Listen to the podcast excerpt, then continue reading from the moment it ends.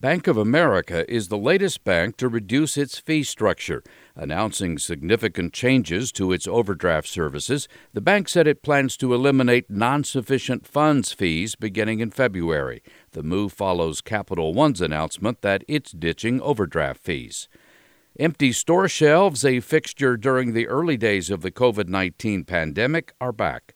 Consumers around the country report that many items are once again hard to find.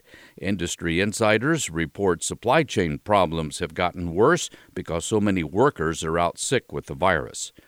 It may be more difficult to travel by air over the next few weeks. The nation's airlines have been forced to cancel thousands of flights because the fast-spreading Omicron variant has infected many airline personnel. Most airlines have trimmed schedules because of a lack of flight crews. I'm Mark Huffman. Learn more at ConsumerAffairs.com.